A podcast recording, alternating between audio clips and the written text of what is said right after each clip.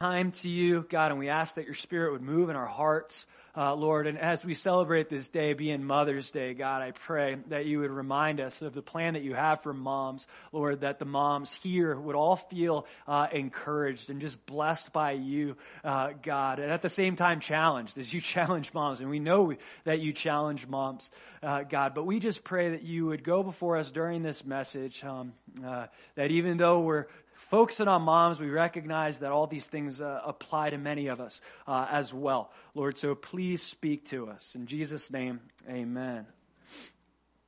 So, some of you are moms.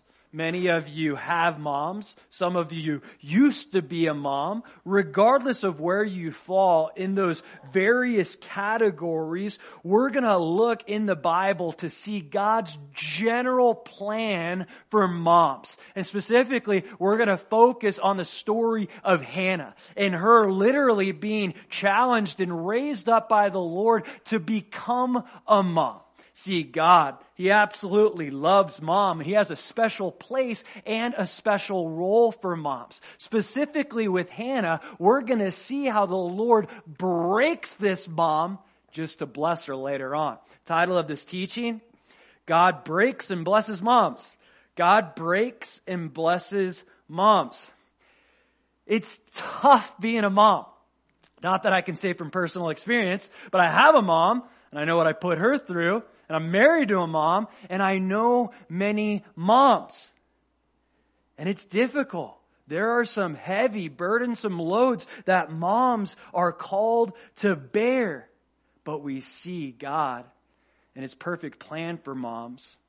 He loves them so much. And often he walks them through those challenging seasons, time and time again, all in an effort to build them up and prepare them for the blessing of having children among other blessings. See, God and the plan that he's had for mom since the beginning is absolutely profound. If you recall, if you were with us on our Seder dinner, uh, the first thing that really happens during a Seder meal, a traditional Passover meal, is the woman of the house lights the candle. Why? Because it's for us to recognize that through the woman, literally the light of the world came into this world. Through a woman, through Mary, God brought forth Jesus literally God's redemptive plan for this world, it initially came through a woman, if you will. And women, especially moms, have a special place in God's heart and in his plan. Let's look at the text. It's 1 Samuel chapter 1, verse 1. Now, there was a certain man of Ramathaim, Zophim, of the mountains of Ephraim, and his name was Elkanah, the son of Jeroham, the son of Elihu, the son of Tohu, the son of Zuph, an Ephraimite. And he had two wives. The name of one was Hannah, and the name of the other Peninnah. Peninnah had children, but Hannah had no children. So we see here this man Elkanah has these two wives, right? Okay, the Bible's not condoning this. The Bible doesn't condone polygamy. God never says, go therefore and have multiple wives. In fact, He says the opposite. Specifically for leaders or kings, He says, don't multiply for yourself wives. When we look at polygamy in the Bible, it's actually contradictory to God's heart. When God created Adam and then Eve, He said the two shall become one flesh. Not the three, not the four, not not the five. And we also see throughout scripture, there's always a negative connotation when it comes to polygamy. Okay? When a husband has multiple wives, it brings multiple problems. We see it from the beginning uh, with Abraham, with Sarah and Hagar. We see it with Leah and Rachel. We see it with David and his wives. And we see it with Solomon and his 700 wives and 300 concubines. Like, how do you even keep track of that? Right? That's absolutely crazy crazy to me. And it says that his wives turned his heart away from the Lord. The point is, the Bible isn't condoning polygamy, but the focus here specifically is that one of these wives had children, Peninnah, and the other one wasn't able to have children. Now this is a huge deal. Being barren in that culture was considered a curse, not by God, but by the traditions of man. Why? Because of one of the Lord's original commands that he gave humankind, specifically Adam and Eve, what did he tell them? Be fruitful and multiply. So a woman who was barren was considered to be in sin because she couldn't have a child and she couldn't be fruitful and multiply. So they looked down on women who didn't have children. They weren't very sympathetic for those who were barren. It was a huge deal back then. And I know for some it's a huge deal now. Maybe not in our culture like it was in Israel, but there are some moms, or sorry, some ladies that I know that, that can't be moms. They've, they've tried, they've done everything they can, and it just doesn't happen for some reason. The Lord has closed that individual's womb. Now we'll see later on that there was a specific purpose uh, and why God closed Hannah's womb that we'll get into later. But what we see God doing through the closing of Hannah's womb is He's actually testing her faith and He's ultimately challenging her. So point number one, mom has challenges. Mom has challenges not only is she barren, we're going to see the other wife is going to make fun of her and provoke her constantly. Hannah had many challenges.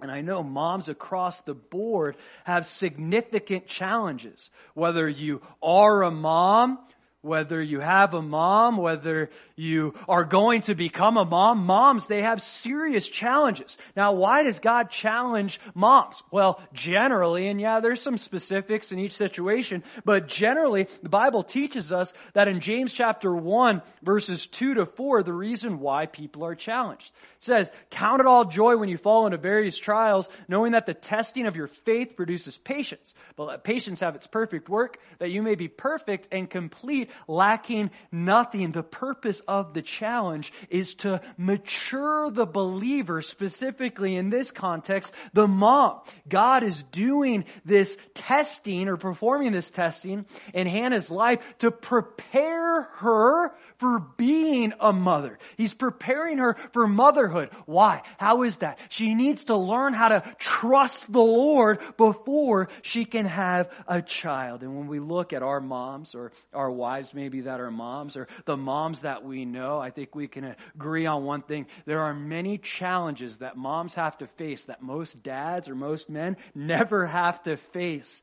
For Elizabeth, when I see how dedicated she is to our son, Jude, it's absolutely astonishing. It's me. She's a better parent than me. She really is. She, she's the one that when Jude is sick and he's waking up at night, 99.9% of the time, she's the one that gets up and takes care of him. And then occasionally she'll be tired. She'll, hey, can you take him this time? Okay, absolutely. You did it a hundred times. I can, I can do it once. And I try to be the best father that I can be, but Elizabeth just takes the bull by the horns and she embraces the challenges because she recognizes that the Lord is using the challenges of motherhood in her life ultimately to mature her and grow her up as a daughter of the living God.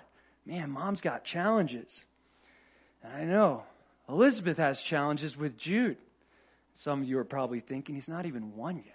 Just wait till he's a teenager and then you'll see the challenges, right? And I was thinking about that. I was like, man, you know, I'm not really looking forward to the time that Jude's a teenager. Hopefully he's a great kid, but if he's anything like I was, I'm absolutely terrified. I put my mom through the worst of the worst. Like I was completely horrible to my mom and the way I lived my life from a teenager all the way up till I was 25. I'm going to tell you a really embarrassing story that I haven't told very many people Um, so, this is how bad it was. If you don't know, I was uh, severely addicted to opiates for I don't know five six years of my life, uh, and um, before I accepted the Lord and got clean, uh, I uh, had this encounter with my mom. So I was stealing my mom's jewelry and selling it to a pawn shop. Okay, I was working, I was making good money, but I could not, uh, you know, There wasn't enough money in the world that could support my habit at this point. So I'm stealing her heirloom jewelry from, from grandparents and you name it, I'm selling it to this pawn shop. Well, one day I get off of work and I'm, I'm going through withdrawals. Um, and uh, so I need to go get my fix, right? So I pull up to my neighborhood. I lived in an apartment, and there's my mom in the front of my neighborhood. She proceeds to follow me to my apartment. She asks me to get in the car, and she says, "Where is it?" I go, playing dumb. Where is what? I know exactly what she's talking about. She's like, where's my jewelry? What'd you do with it? like, I took it to the pawn shop. She goes, show me. So I get in the car with her. She takes me to the, uh, I show her where the pawn shop is because she wants to get it back. Then she proceeds to drive me back to their house, my parents' house. And I'm like, she goes, you need to go to rehab. And I'm like, yeah, I know I need to go to rehab, but not tonight, right? I'm not going tonight. I'll go later. I I'll go tomorrow, but right now I'm sick and I need something to make me not sick. So, my mom, because she loves me, she starts, she still is taking me to their house, and I'm not having it. You can't force someone to go to rehab. Well, you kind kind of can. You could Baker act them, but I, wasn't willing to do it at that point. So we're driving 45 miles per hour down the road in Jensen Beach Boulevard, and I jumped out of the car. I jumped out of the car and I shattered my wrist. I have all kinds of metal plates and pins in here. It was absolutely horrific. Okay, I just got out of work. I had a button down white shirt. I'm all dirty. My arm is like hanging like this. It was tremendously painful. Well, my mom does a U-turn and she pulls up. She says, I'll take you back home. Okay, I get it. You're not going to go tonight. Uh, and then right after that, a cop pulled up okay? And the cop, he was looking for someone that stole something down the street. I promise it wasn't me, okay? He was looking for someone else.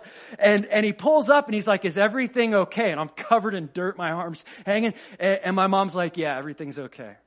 My mom could have easily said, take this kid to jail. he just stole from me. Take him to jail. But my mom knew at that point another visit to jail wasn't going to change me. I needed something more. I needed something different. Obviously what I needed was the Lord.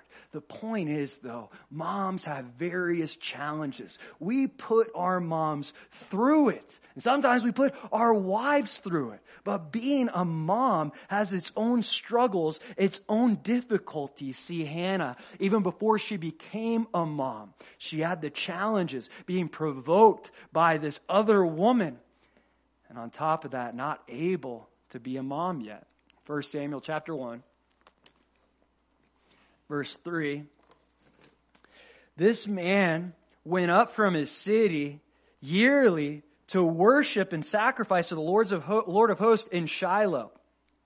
Also, the two sons of Eli, Hophni and Phinehas, the priests of the Lord, were there. And whatever the time came for Elkanah to make an offering, he would give portions to Peninnah, his wife, and to all her sons and daughters. But to Hannah he would give a double portion, for he loved Hannah, although the Lord had closed her womb.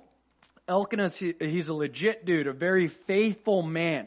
Um, and we see uh, he's providing for his family. He provides for uh, Peninnah, and he also provides for her children.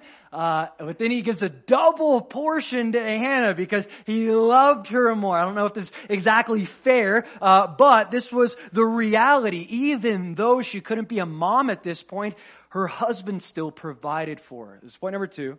Moms deserve to be taken care of. Moms deserve to be taken care of.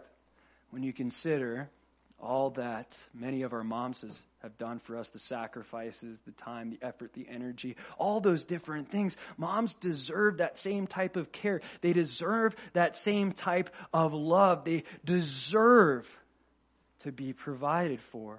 In fact, it was Jesus on the cross, just before he was about to die, one of his dying requests was this. It's John chapter 19 verse 26. He says, when Jesus saw his mother and the disciple whom he loved, speaking of John, standing by, he said, standing by, he said to his mother, woman, behold your son.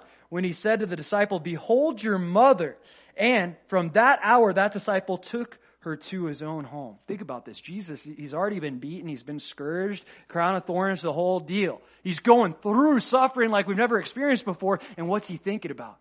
I need to make sure my mom's taken care of. I, I need to make sure mom's okay because I'm not going to be here anymore. And that's his dying request that his mother is taken care of. This was the love that Jesus had for his mom. See, Jesus is the way. He's the way to be a son amongst the ways of, of many different things that Jesus shows us how to do.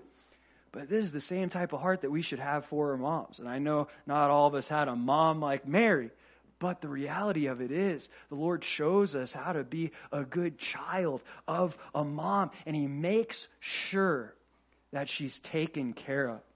In fact, the Bible says that we ought to take care of moms. It's 1 Timothy chapter 5. In 1 Timothy chapter 5, the context is widows, okay? So basically moms who their husbands have passed. But he says this in the same context. In 1 Timothy chapter 5, verse 8, But if anyone does not provide for his own, and especially for those of his household, he has denied the faith and is worse than an unbeliever.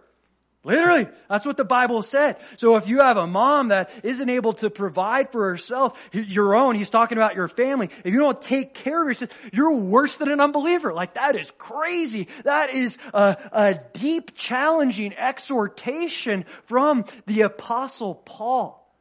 He's given weight to the fact that moms deserve to be taken care of because they do.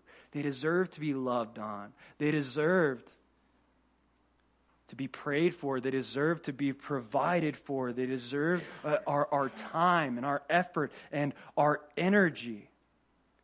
See, Elkanah, he took care of Hannah. And it says this, I'll reread it. Verse 5, 1 Samuel chapter 1, verse 5. For he loved Hannah, although the Lord had closed her womb even though culturally it was like, okay, she's must be a sinner or cursed or whatever, which wasn't the Lord's uh, idea about it. That's not how he saw it, as we explained earlier. But we see Elkanah still loved her, even though her womb was closed and she was barren. See, this was again a significant challenge for Hannah. And she probably didn't know. Maybe she assumed like the culture, maybe God is mad at me. Maybe he hates me. Maybe he's judging me for something that I did. And that's why he won't let me to have, let me have children. But we see that's exactly the opposite of what would come to pass later on in this chapter. God, as I mentioned, he intentionally closed Hannah's womb for a time. Why? Because in God, closing Hannah's womb, will see he brings her to a place of brokenness. And because she gets to a place of brokenness, she makes a vow to God, Lord, if you give me a male child, I'll dedicate him to you for life. That male child ends up being Samuel, who ends up being the priest and the judge and the prophet of Israel. Guess what Samuel does? He anoints King David. And guess who comes from the lineage of King David? Jesus Christ. See, this challenge for Hannah specifically wasn't just to harm her, it was to help her and not just her. It was to truly fulfill the promise that was made way back to Abraham that I'm going to bless all the nations through your seed. Hannah is a significant part of God's plan. Had she not been barren and gone through that She's sorrowful. She's so sad. She's mourning. She's grieving. Had she not gone through all of that, she wouldn't have been a part of the plan that God had originally intended. See, God is going to use her suffering for His glory. But there first had to be suffering before we see the future glory. Let's look at the text, 1 Samuel chapter 1, verse 6. And her rival, speaking of Peninnah, also provoked her severely to make her miserable because the Lord had closed her womb. So it was year by year when she went up to the house of the Lord that she provoked her. Therefore she wept and did not eat.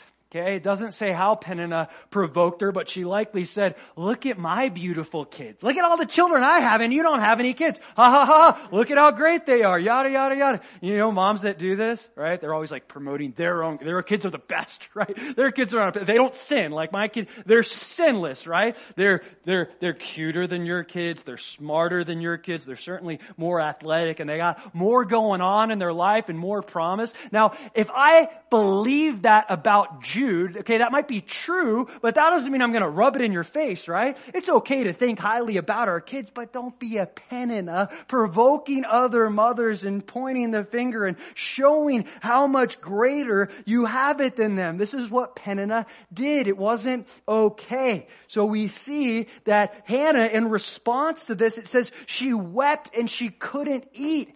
Hannah, remember, she received a double portion from Elkanah and she couldn't even eat. She was so sick to her stomach. Not only can she not have a child, not only is the whole culture against her, this woman that she has to live with, this other wife of Elkanah keeps provoking her. She's upset. She's sorrowful. So look what happens. Verse 8. Then Elkanah, her husband, said to her, Hannah, why do you weep? Why do you not eat? And why is your heart grieved? Am I not better to you than ten sons? Elkanah wasn't able to provide for all her needs. He's a spiritual man. He's a faithful man. He loves the Lord. Giving her a double portion. They're not going hungry in this family. But yet there was still something that Hannah needed and Elkanah couldn't provide it. Only the Lord could provide this. See, sometimes whether it's our moms or our spouses, there are certain things that only the Lord can provide for them. We, we can't fulfill their needs completely. We can't be their saviors uh, on any level close to what Jesus is. Elkanah had to come to the reality that he couldn't give her everything her heart longed for. So she responds in verse 9. Look what she does. So Hannah arose after they had finished eating and drinking in Shiloh. Now Eli the priest was sitting on the seat by the doorpost of the tabernacle of the Lord, and she was in bitterness of soul and prayed to the Lord and wept in anguish. She recognized Elkanah couldn't provide this specific thing for her, this child, so she goes straight to the Lord, but she doesn't just go to the Lord. It's important to note the state that she's in when she goes to the Lord. See, God brought her to a place of brokenness. It says she wept in anguish. This is point number three. God brings mom to brokenness. God brings mom to brokenness. God often makes life hard for moms. Sometimes life is harder for moms than it is for dads. I'm not saying that that's all the case, but I've seen that happen in many scenarios. And why does he do that? Oh, he's trying to seriously overwhelm moms so they get to that point that they recognize they can't do it without him. They, they can't do it without Jesus, nor were they meant to. God never desired moms to be moms without his support, without his saving hand, without his guidance.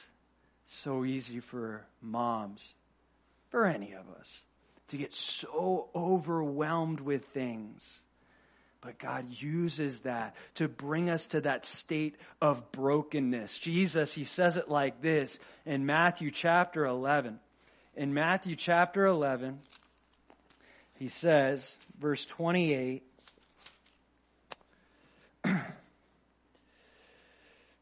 Come to me, all you who labor and are heavy laden, and I will give you rest. Take my yoke upon you and learn from me, for I am gentle and lowly in heart, and you will find rest for your souls, for my yoke is easy and my burden is light. Sometimes moms will bear a burden that they can't simply bear. And the Lord reminds them, you don't have to bear this burden on your own. That's why I came. That's why I died on the cross. Your yoke is heavy, but my yoke is easy. Your burden is too much for you, but your burden to me, it's light and I put a light burden on you. And sometimes we can see our moms or our spouses come to this place of, of brokenness and like, like what's, what's going on with you? I'll tell you another embarrassing story. So sometimes, you know, like the Lord obviously he challenges Elizabeth, he challenges both of us. Uh, but I'll come home from the gym or work or whatever, and, and I'll see Elizabeth like, you know, with the face, like the the frown, like what's like the sad thing, and I'll say, "What's wrong with you?" Now it comes off like something's actually wrong with her. I'm learning, okay? When you say that, it makes me feel like something is wrong with me, like actually wrong with me. And that's not what I meant. I, I mean what's, just what's wrong, what's going on. Like, I, I don't know anything that happened. But even when I don't see the external circumstances that are driving her to the feet of Jesus. Sometimes it's not even external circumstances. Sometimes it's internal circumstances. And the Lord is just continuing to bring her to that state of brokenness. And I have to recognize it like, hey, just like me, she's a work in progress and God takes her through some difficult times sometimes. Maybe it's just struggles in her mind. It could be struggles externally, but whatever the case may be, we got to recognize, eh, eh, you know, tendency, this isn't true for everyone. I know a lot of guys that are more emotional than their wives, but Sometimes we see moms get a little more emotional, right? I'm not saying moms are all emotional, but sometimes they deal with things differently and we as sons or daughters or husbands or whatever got to look at that and, and go, man, uh, what's the Lord doing here? And present our communication in such a way that there's not like that added burden, that added measure of brokenness because the Lord is doing a tremendous work and sometimes we can just make it harder. So, Hannah, she's brought to this place of brokenness, but look what she says in verse 11. Then she made a vow and said, O Lord of hosts, if you will indeed look on the affliction of your maidservant and remember me and not forget your maidservant, but will give your maidservant a male child, then I will give him to the Lord all the days of his life and no razor shall come upon his head. See, through brokenness comes surrender. She says, I'm the maid servant of the Lord, meaning I'm in submission to you, God. You got it. You got my life. Whatever you want to do, hey, I'd like for you to have, uh, help me have a child and open my womb. But ultimately, God, your, your will be done. And that's the reality. God he breaks moms to bring them to that place of surrender. That's the next step. And he desires this, yes, for all of us. But as we speak of moms, you remember, it was Jesus Christ himself. If God sees fit to bring, moms to a state of brokenness and surrender, and he certainly saw fit to bring his son to this of, place of brokenness and surrender. So much so, what did Jesus say in the garden? And Luke chapter 22, verse 42, he says this hours before he dies. He's weeping. He's praying. Blood is coming out of his forehead. He's praying with such anguish. And he said, Hey, Father, if it's your will, let this cup pass from, from me. Nevertheless, not my will, but yours be done. See, this is a goal that Jesus has for every one of us, that we would come to this place of surrender. This is the plan that I have for my child, okay? I want him to go to this school. I want him to get this education. I want him to be involved in this things. Nevertheless, not my will, but yours be done. God, what do you want for my child? This is my idea of what comfortable living looks like. This is my idea of what success looks like. But regardless of what I think, Lord, what do you think about this? God, this is my view of beauty, okay? And I'm not feeling really beautiful right now, but Lord, help change my mind to see things how you see things because you call me beautiful. See, sometimes we don't always see things the way the Lord sees things. And God, in an effort to get us to that place where our perspective is shifted, He drives us to a place of surrender. This is exactly what God does. And He's getting the exact response that He desired. So she says, I'll give him to the Lord, verse 11, all the days of his life. Now, technically Samuel was a Levite, uh, and being a Levite, he was to serve the Lord for 20 years, okay, from 30 to 50. We see that in Leviticus chapter 4. But she's going above and beyond. She says, no, he's gonna serve you the rest of his life from the day, like, from the time I bring him to the temple, after I wean him to the rest of his life, he's gonna be a servant of the Lord. Not only that, she also says this, and no razor shall come upon his head she vowed that he would be a Nazarite, which was even more intense. Usually men, they'd make a vow to be a Nazarite for like uh, months or a year or a couple years. You weren't allowed to have wine. You weren't uh, allowed to um, touch dead animals. Not that like people were like, oh, I want to touch dead animals, right? Couldn't shave your head, uh, and there are some more qualifications and requirements that are listed in Numbers chapter six. Uh, very few times do we see in Scripture someone uh, vowed to be a Nazarite from uh, begin the beginning of their life to the, their end. We see it with Samuel. We also see it with Samson.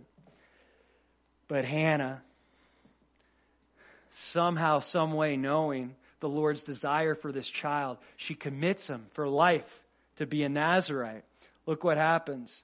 Verse Samuel chapter 1 verse 12. And it happened as she continued praying before the Lord that Eli watched her mouth. Now, Hannah spoke in her heart, only her lips moved, but her voice was not heard. Therefore, Eli thought she was drunk. So Eli said to her, how long will you be drunk? Put your wine away from you. But Hannah answered and said, No, my Lord, I am a woman of sorrowful spirit. I am, dr- I have drunk neither wine nor intoxicating drink, but I've poured out my soul before the Lord.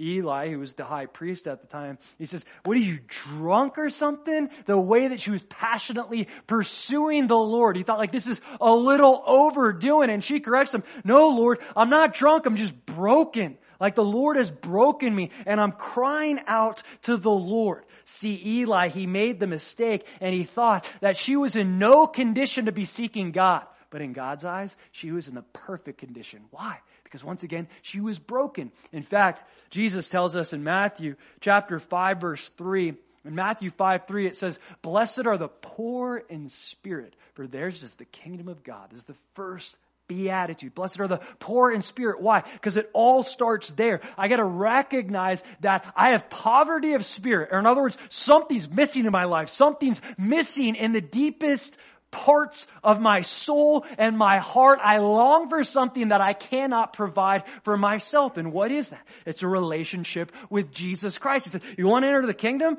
That's all you have to have really is recognize that you're poor of spirit and, and you need me. And when you ask me to come into your heart, yeah, you'll get the kingdom of God. He says this is the perfect condition of worship.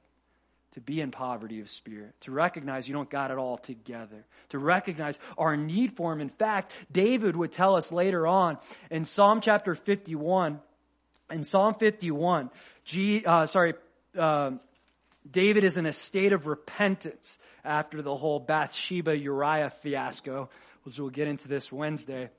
Uh, he says this in Psalm 51 verse 16, For you do not desire sacrifice or else I would give it. You do not delight in burnt offering. The sacrifices of God are a broken spirit, a broken and contrite heart. These, O God, you will not despise. Regardless of the things that we do for God, the first thing the Lord's looking at is our hearts. Are we in that state of brokenness? Are we in that state of humility? Are we recognize how, recognize how desperately we need Jesus?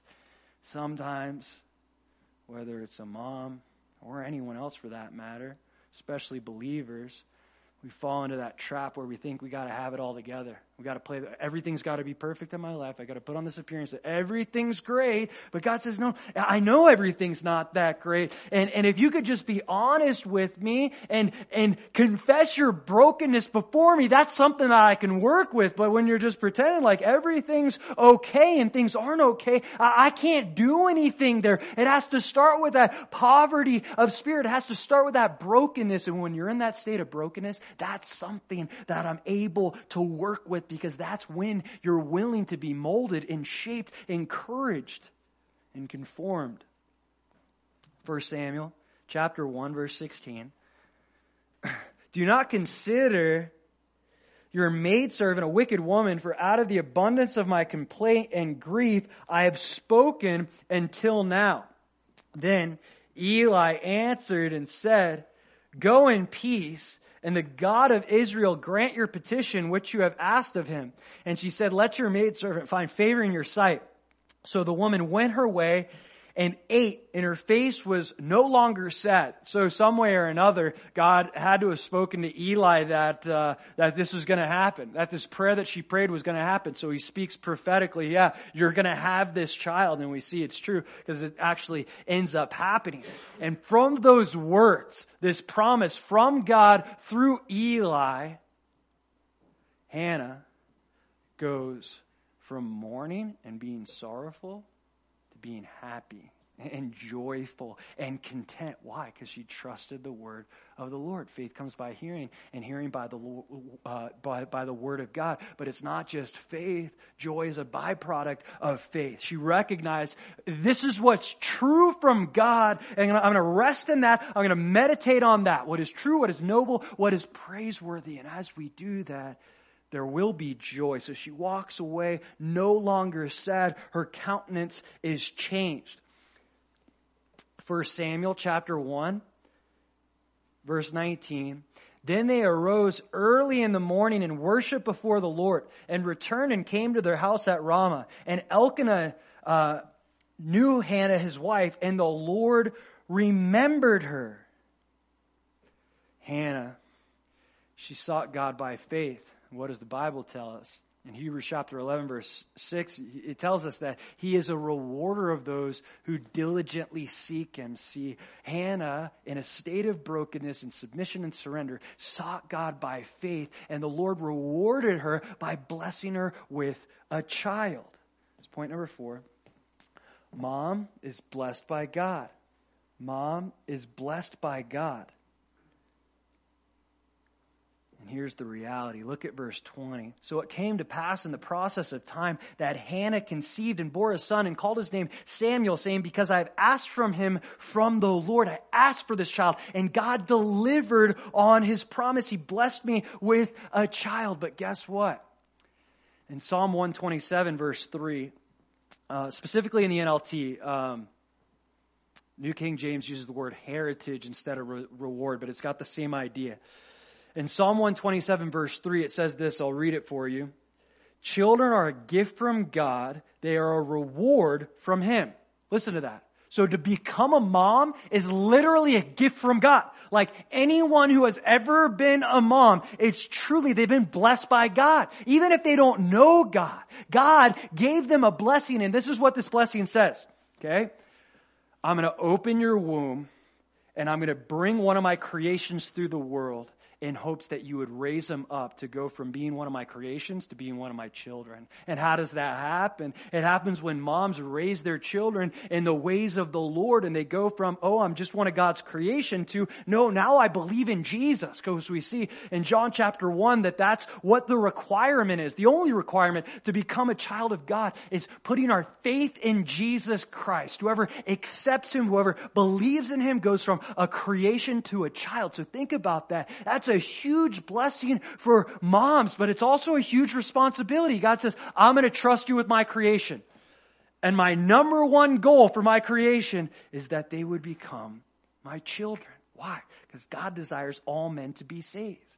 And all men, they come through a woman every single time. Just by being a mom is to be blessed by God. 1 Samuel chapter 1, verse 21. Now the man Elkanah and all his house went up to offer to the Lord the yearly sacrifice and his vow. But Hannah did not go up, for she said to her husband, Not until the child is weaned, then I will take him, and he may appear before the Lord and remain there forever. We see Elkanah we haven't talked a lot about him because it's not Father's Day. But he's a great man. He's a sacrificial man. He loves the Lord. Every year he's going up to provide the yearly sacrifices. See, a mother can go from being a great mother to a greater mother when they have support from a spiritual husband. It, it, it's seriously night and day. As great as a mom can be, and I have a great mom, for them to become all that God has called them to be. In the role as mom specifically, not just being a woman, mom. There's the necessity that there has to be that husband, that spiritual leader that comes alongside. That's exactly what Elkanah does. He is leading his wife spiritually. And there's going to be so much fruit that comes from this. Well, just as there's fruit from leading spouses spiritually, there's a lot of bad fruit when they're not. We see, and if you look up statistics, okay, I know we have single parents, um, even in this church, we have single uh, single dads and we have single moms. But when you look at our culture specifically, pretty much across the world, there's more single moms than single dads. So there's so many studies out there when you look at a child that's been raised just by mom, even if mom is a saint of saints, guess what happens? All these different rates go up. The rate of suicide goes up by like 60%. The rate of crime, them end up, ended up committing crimes, shoots way back up. Uh, the, the, the rate of depression, the rate of dropping out of school, not that that's the most important thing. I dropped out of school. Um, the rate of all these different things, they, they go way up. Why? When there's not that spiritual father in the household. See, Hannah, as great as a, of a mom she's going to become, she gets to be that much greater because she has the husband that God intended for her. She has the husband that will lead her spiritually. First Samuel chapter 1 verse 23. So Elkanah, her husband, said to her, do what seems best to you. Wait until you have weaned him. Only let the Lord establish his word. Then the woman stayed and nursed her son until she had weaned him. Elkanah gives us a great example. He didn't say, woman, you better take that boy to the temple. I demand it right now. That's not what he said. He's a spiritual leader. He's a faithful guy but he's not overbearing.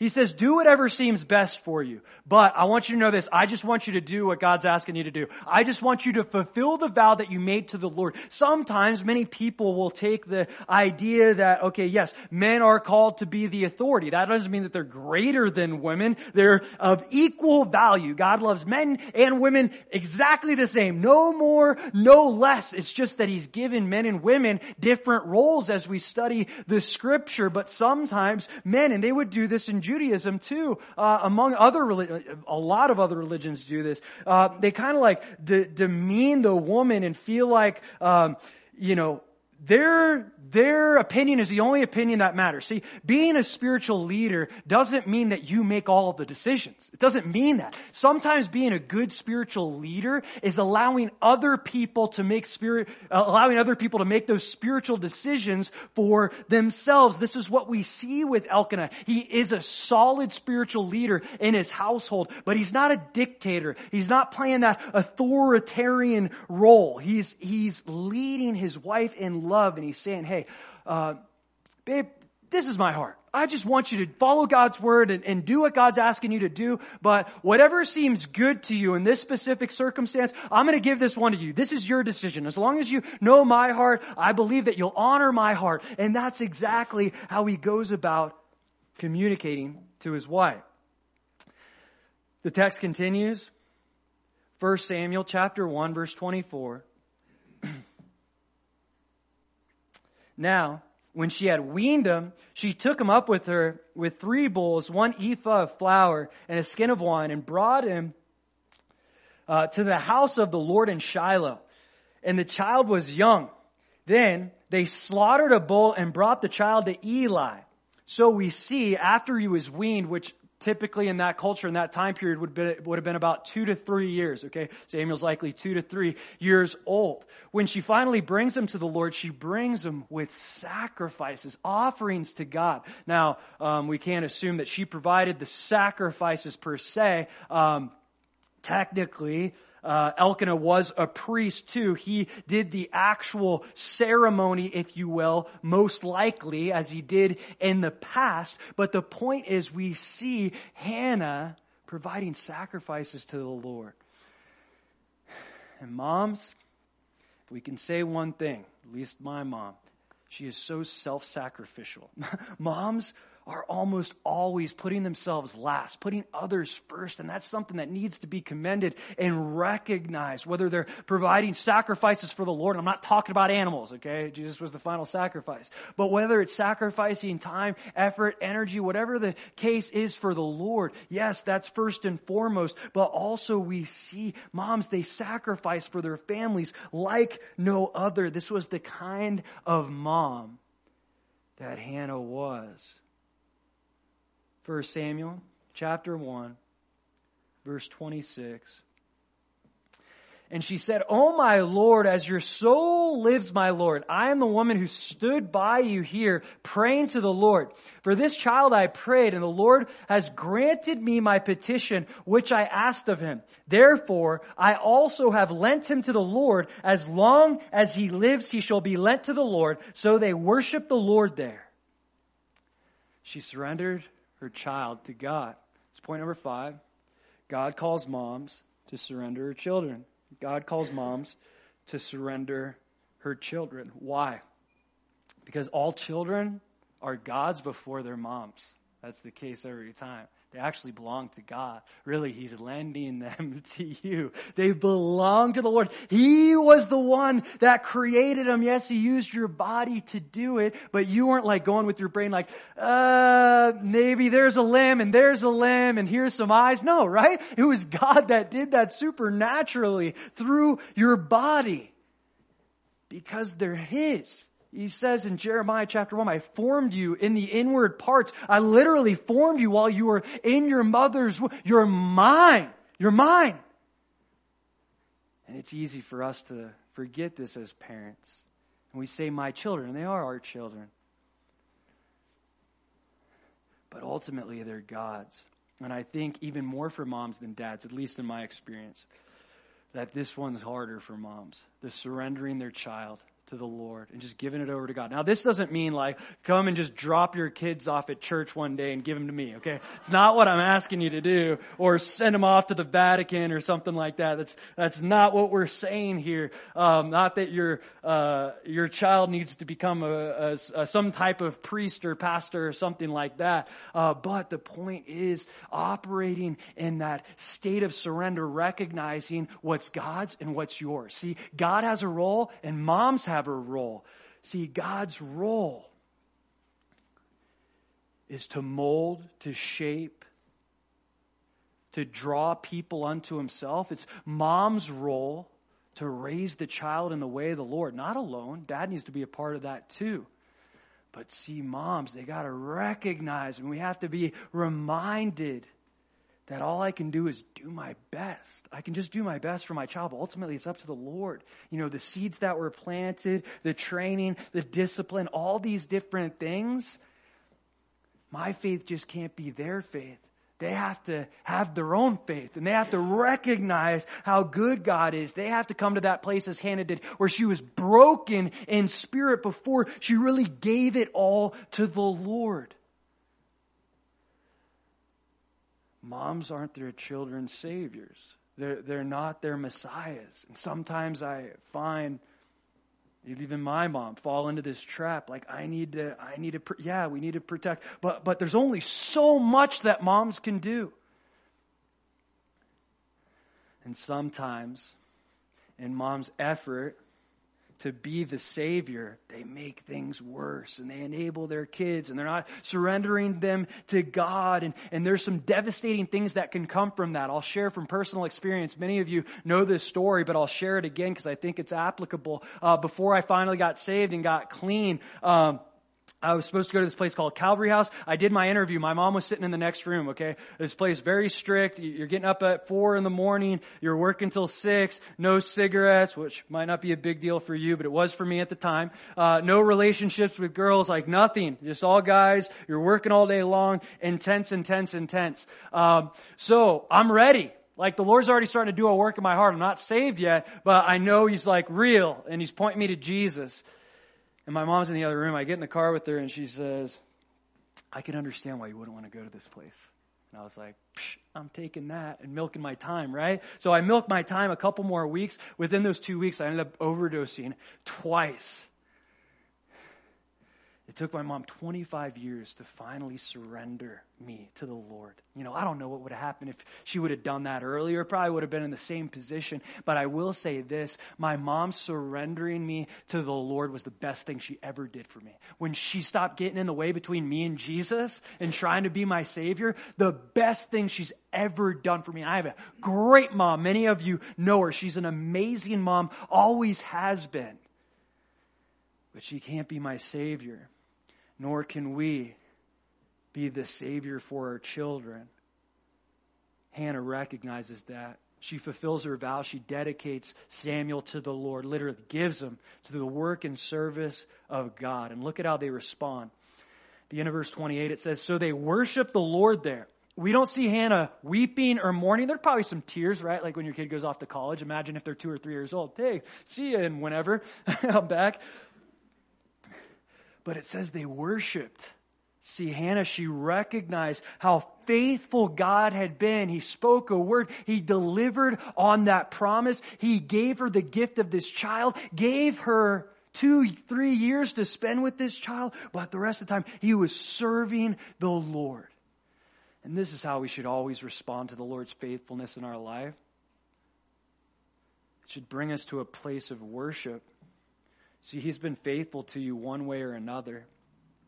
If you were born into this world, you had a mom. Maybe you still have a mom. Maybe you lost your mom. But moms are something that we should be thankful for.